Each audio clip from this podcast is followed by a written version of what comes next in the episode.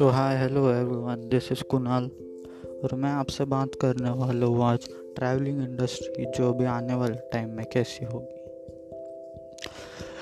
अभी जिस तरह से अभी ट्रैवलिंग का सीन चल रहा है, पहले Covid before Covid and after Covid की हम बात करने वाले हैं। फ्यूचर में ट्रैवलिंग इंडस्ट्री में क्या क्या हमें प्रिकॉशंस रखनी है उस बारे में?